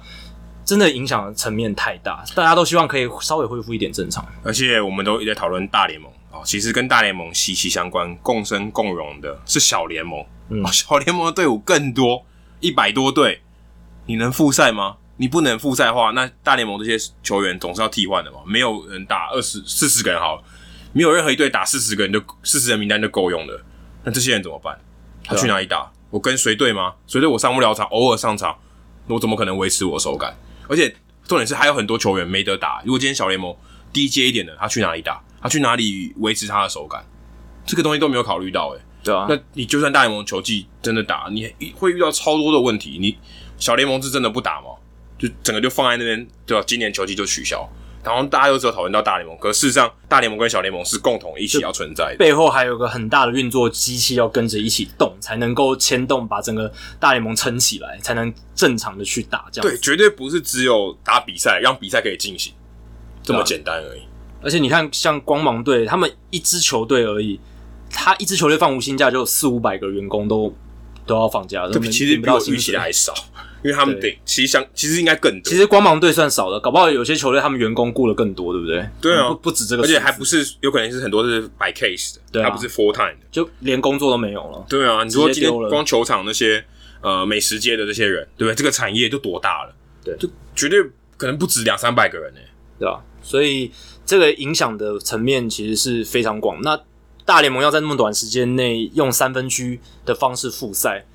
我是觉得不太乐观啦，但是以一个球迷的角度，我还是希望大联盟能够尽早回来越好。那对于大联盟或是美国来讲，他们也希望球赛能打多少就打多少，这是基本的他们的思想背后的思维，因为有打总比没有打好，有总比没有好，能收收回多少损失，对于大家来讲都是一件好事，不然的话呃，这个损失实在是非常可怕，就是如果完完全全都没有的话，但我觉得真的蛮有可能什么都没有，对啊，因为其实就我们要录一整季都没有球赛的。Adam 上一集已经有提到，洛杉矶已经宣布说，今年底到今年底都不会有任何大型的这种音乐音乐表演或者是比赛。可是这个不知道是不是可以改的哈？对，这个不知道，这个美国的美国的法律我们不太懂，或者说说，哎、欸，这个就这个命令就。取消，直接 lift 掉，就是到十月的时候就突然说，哎、欸，疫情已经控制住了，都没有，没有，你这样说要开打，七月就要 lift 掉。对，我是说，他们有可能到十月才说嘛，对不对？对，那你大联盟还要复赛，那不可能嘛？那你要办一个小 tournament 也不可能了，如果到十月的话，所以对啊，变数还是很多。偏偏道奇队是最有可能，对不对？最最需要这个比赛的，对啊，因为他们事业体最庞大，然后他们也是最热西安最热门的球队。对，而且他们交易来的 Mookie Betts。对。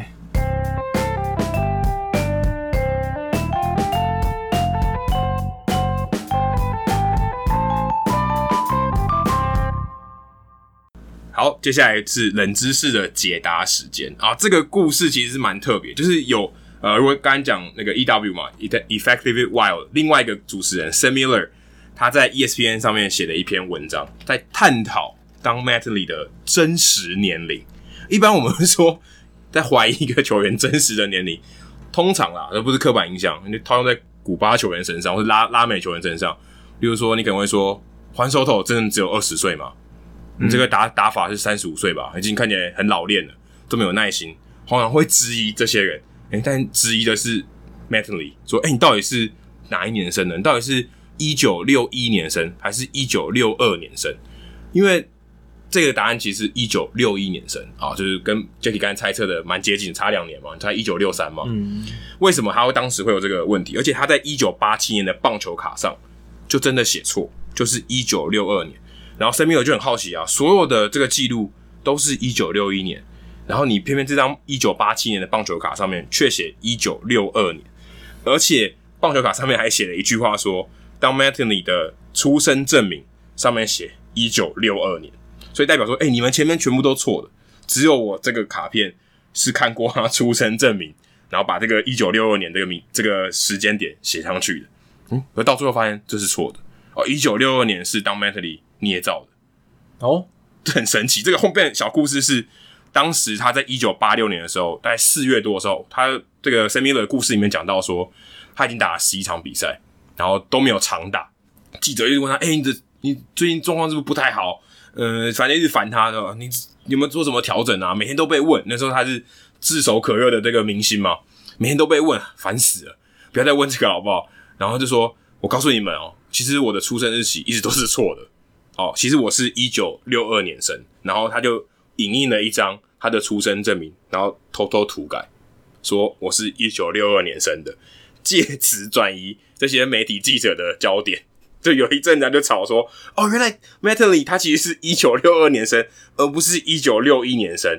哦，所以他后来就成功的转移焦点，然后就没有人在问他低潮的事情，然后过了几天以后他就有长打了。所以就是一个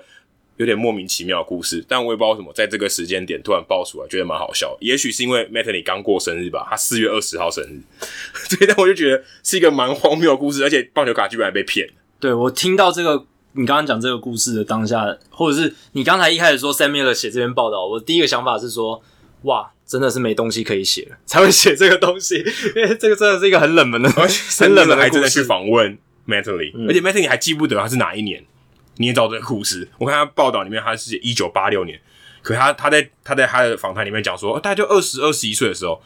哪是？那时候他已经二十五、二十六了，嗯，所以根本就不是二十，他根本就记错，所以他搞不好自己也有点记不太清楚。但当时的报道就真的写说，哎、欸，原来我大家一直把他的这个出生年份搞错，所以也闹了一个蛮好笑的笑话。对啊，所以他这这件事情对他来讲可能也不是太重要，所以他自己的记忆上也没有记得特别深刻。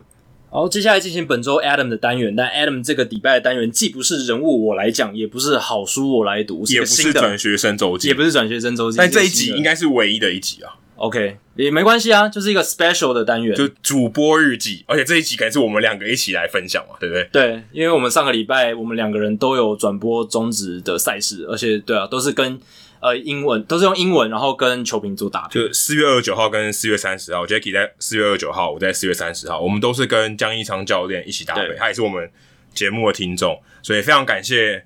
江教练在我们转播的时候 carry 我们，然后的帮助非常非常的大。大家如果听江教练的转播的话，你会发现到他真的除了英文上就是母语人士的程度之外，因为他在美国好像应该求学时间都在美国，对，求学时间都在美国，然后他也在大联盟的小联盟体系。工作过很长一段时间，所以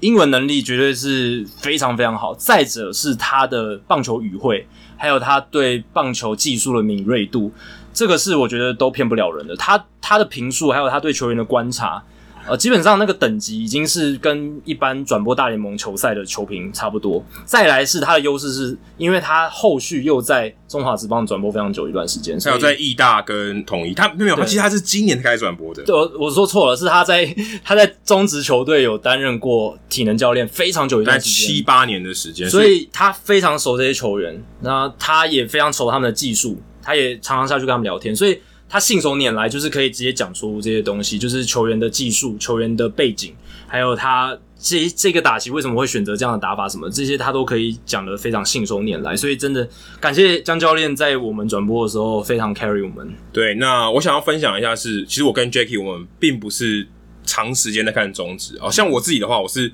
偶尔如果我有空，然后电视转到的话，我会关心一下中职，然后几个至少先发球员，每一队的先发球员我大概知道，名字都听过。可是，如果真的要讨论多球员的熟悉度，例如说，可能廖以中，我、哦、只知道他有丢直插球很厉害，他在日本念过书。然后说施子谦，哦，可是我就可能不知道他的拿手球路是什么。江承业，我可能也不知道他拿拿手球路是什么。所以我们在做功课的时候，还是需要去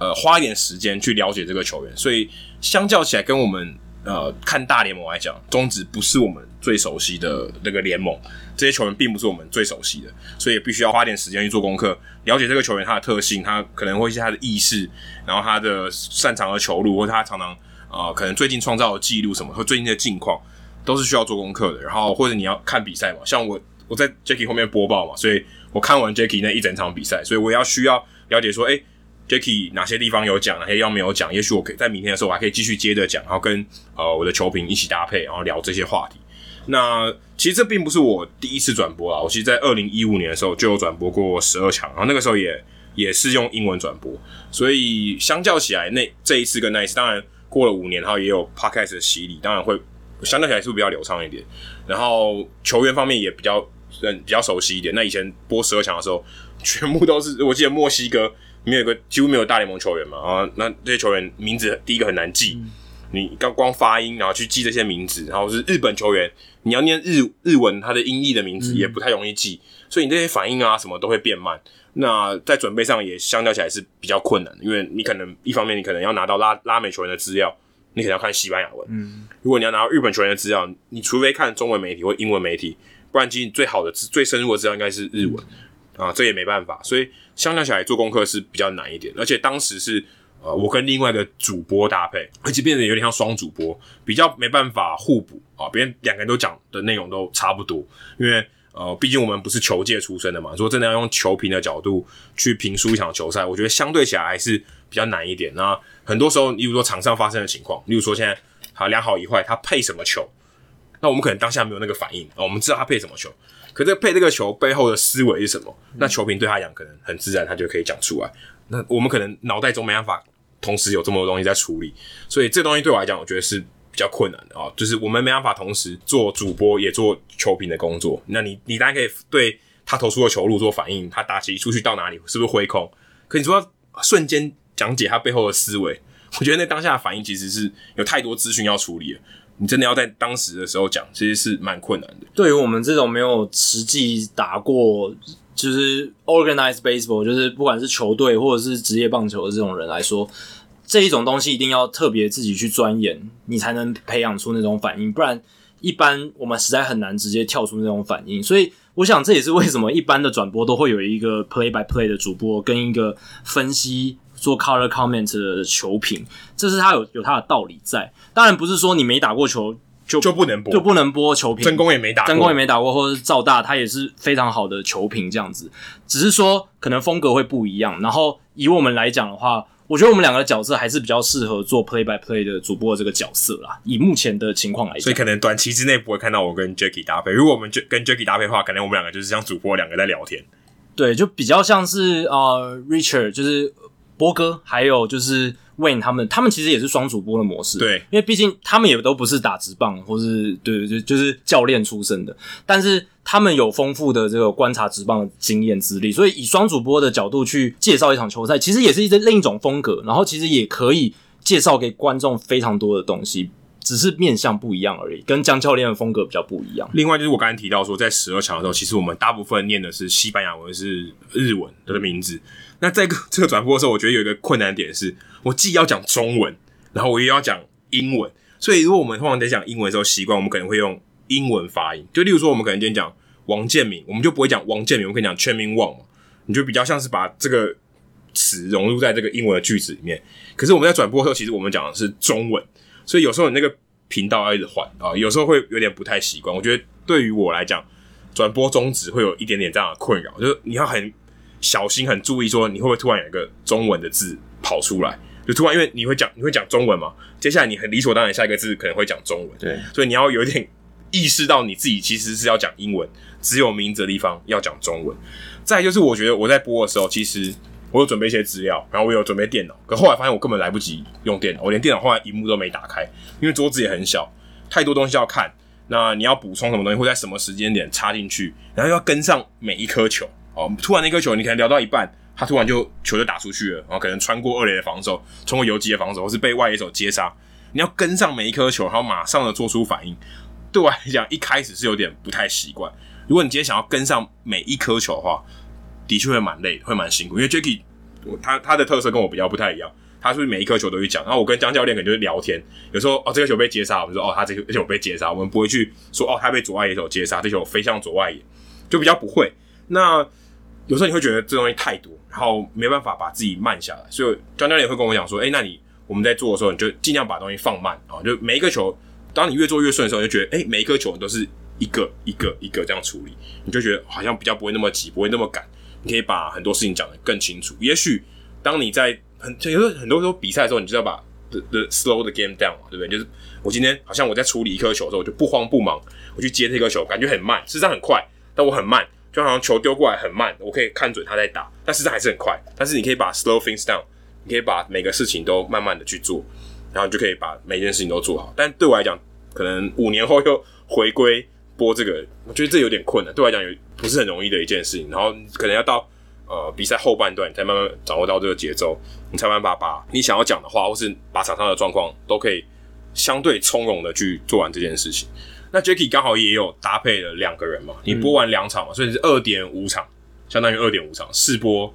一场，四播半场，就是有打架那一次，呃，没有打架，呃，板凳清空那一次，对，然后后来又接了两场，所以其实你跟我跟五个人有搭配过，五个人，对，所以五个人搭配，而且没有搭配两场嘛，没有，都还没每个就五个人都是每一次都不一样，最多一场，对，所以搭配不同的人，我觉得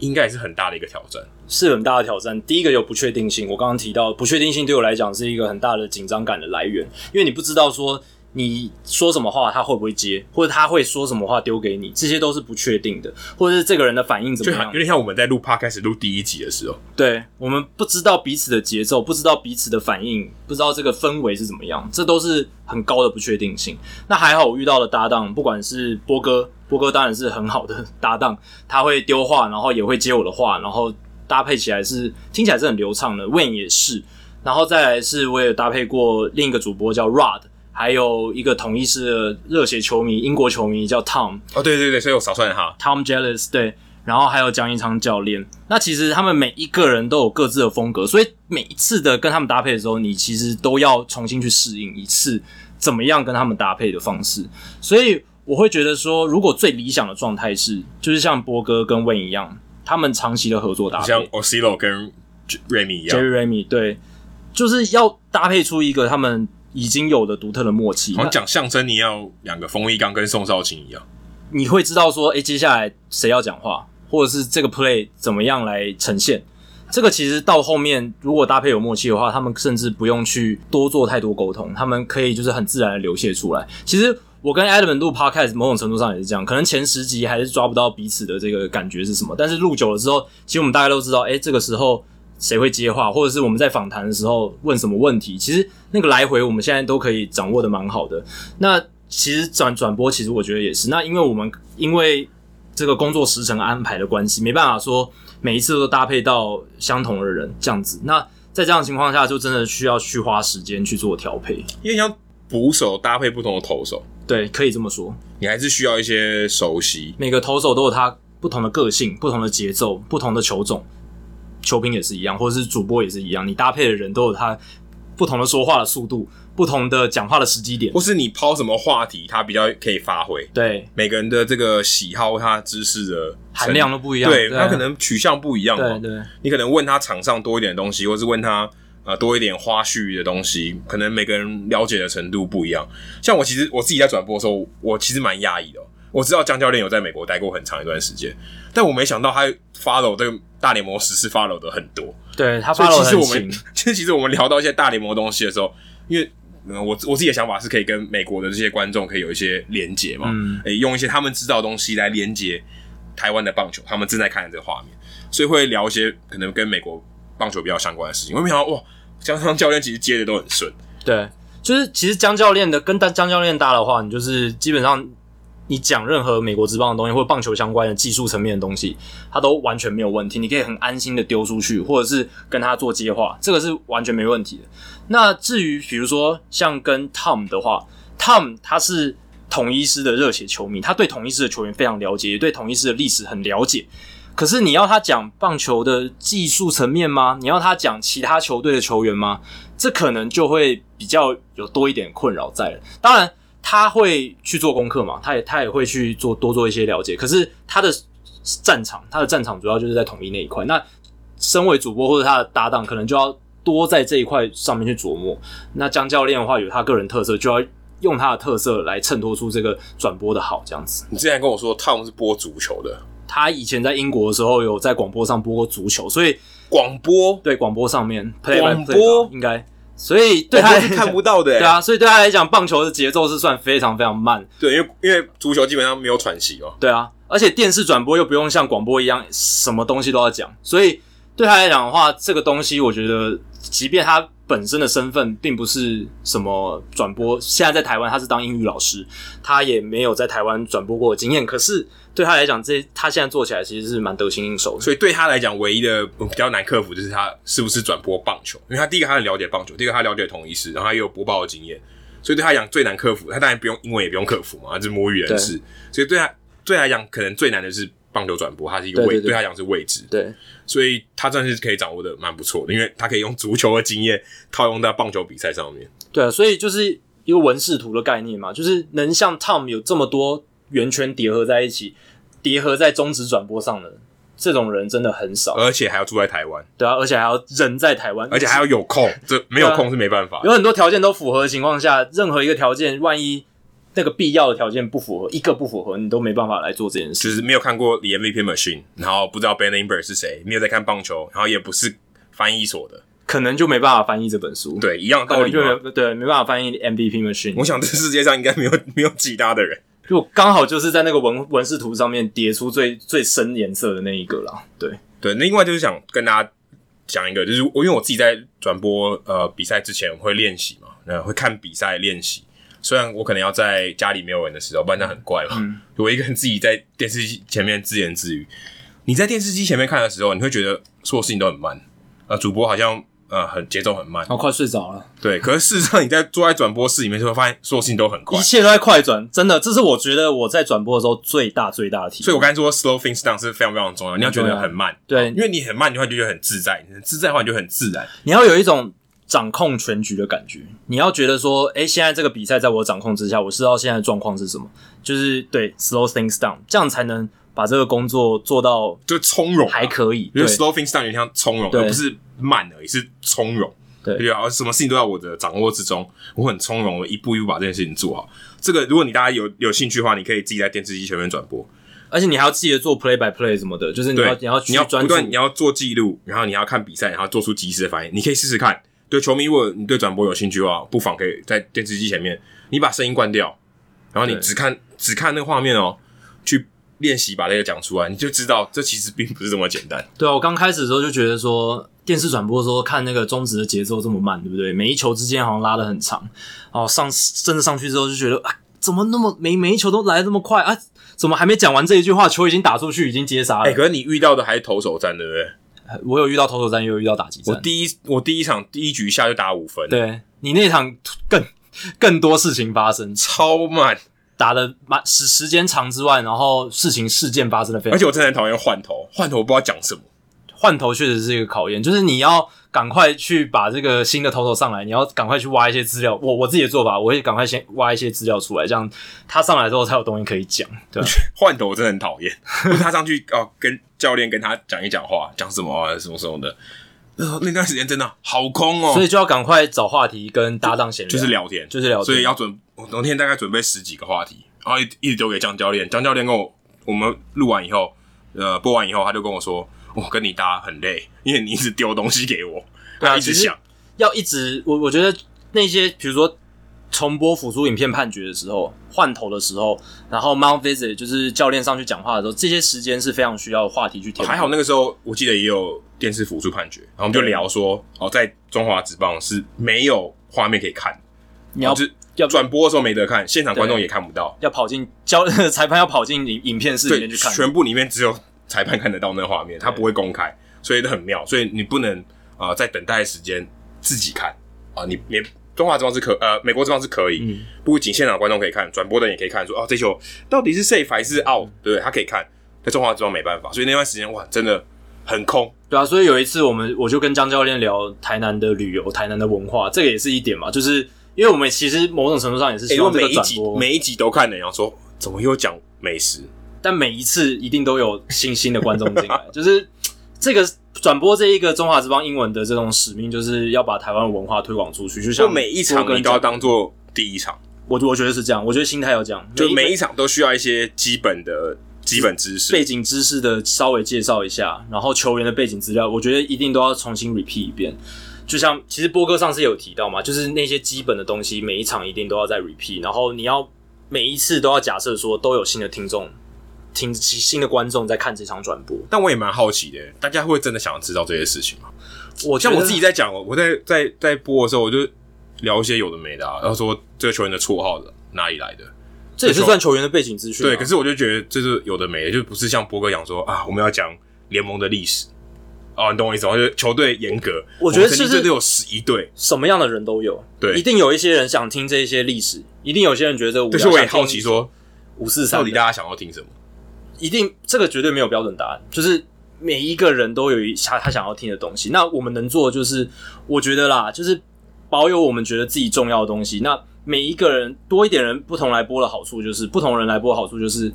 你可以照顾到越多不同的族群。我就讲不同口味的东西，对不对？对啊，就像每次来吃，哎、欸，都不一样口味。对啊，就像 Adam 可能聊了很多美式棒球的东西、美国棒球的东西，这一定有他的族群在。会讲柴犬、西巴伊努。对啊，那像像我可能会带一些比较多一些数据里进去，或者我也会带到一些美国职棒的东西。那这也是一个风格。那波哥跟Wayne他们专场就是把这个中职的文化底蕴介绍给外国听众，所以我觉得每一个人都有他的风格在。那球迷或者听众一定都有他的喜好，所以不可能一次照顾到全部人。那我们能做的就是尽全力的，呃，把我们的专长发挥出来吧。对，而且保有自己的风格啊、哦，不要太过于模仿其他的人。对，这也自然是最重要的。没错。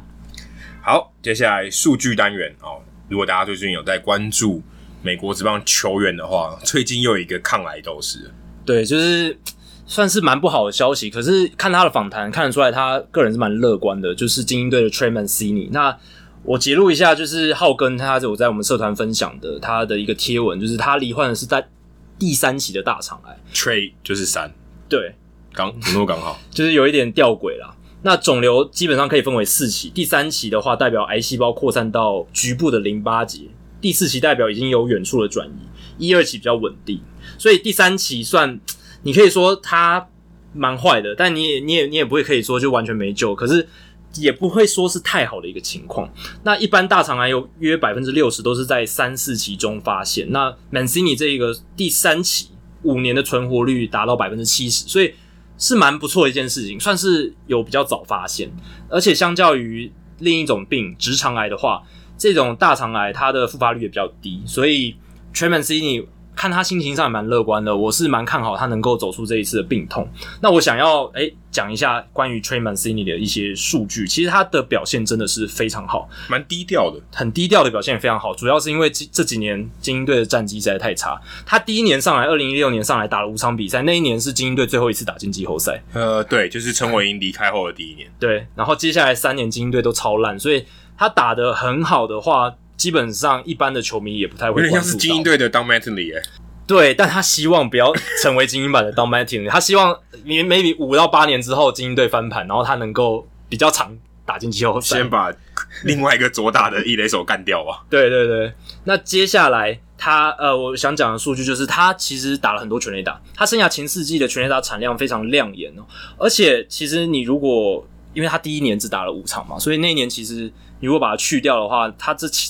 最近三年的全垒打产量有八十三支，其实是非常高的。我就去查一下，三年八十三耶，三年八十三，很不错耶、欸、以一个才打大联盟前五年的选手来说，算是相当好的。然后我就去查一下精英队史上他这样子的数据表现是多好。精英队史已经一百二十年了，一九零一年到二零二零，老队了，老牌的老牌的。那我发现如果你是算前四年，生涯前四年的话，他在精英队史上前四年的全垒打数八十六支，在精英队史第二名，仅次于名人堂炮手 Eddie Murray， 所以他基本上已经是精英队史上以生涯初期来讲最会打全垒打的选手之一了，仅次于 Eddie Murray。 而且我刚刚讲了，他第一年只出赛五场，如果我们把第一年拿掉好了，就只算前三年的话，前三年 Eddie Murray 打出的全垒打数是七十九支， Trey Mancini 是八十三支，就是这三年近三年打的是八十三支，所以如果你只算三年的话， Trey Mancini 算是表现精英队史上表现最好的，比 Manny Machado、Carl Rapkin Junior 都还好，都还要好啊。Nick Markakis 也是有名的精英球员吧，但 Markakis 不算炮手，对，不算炮手，可是他其实生涯前期也打了蛮多全垒打的，所以其实 Trey Mancini 他的这个挥全垒打的进度在精英队史上其实算蛮快的。Manny Machado 生涯前四年也才打了六十八支而已，他因为他生涯前期大家如果还记得，他其实 power 还没有到很强，对，这也很神奇、哦、很神奇，他是某一年突然就爆掉，就是有点像有点像领舵，对，就啊原本是带一个手套上来的，棒子有点脆弱，现在没想到棒子超大一只，对，但 Mancini 不一样， Mancini 就是带着一只大棒子上来，没有戴手套的没有戴手套，他手背确实不太好，不过他去年哦打击又成长了，他的O P S 已经 点八九九 O P S Plus 一百三十五 三十五轰，所以他的成长的曲线是非常快的，虽然他二零一八年有一个二年级生的撞墙期，可是他去年恢复了非常好，所以我们也希望他早日康复，然后呢 maybe 也许有机会成为精英队史的全垒打王，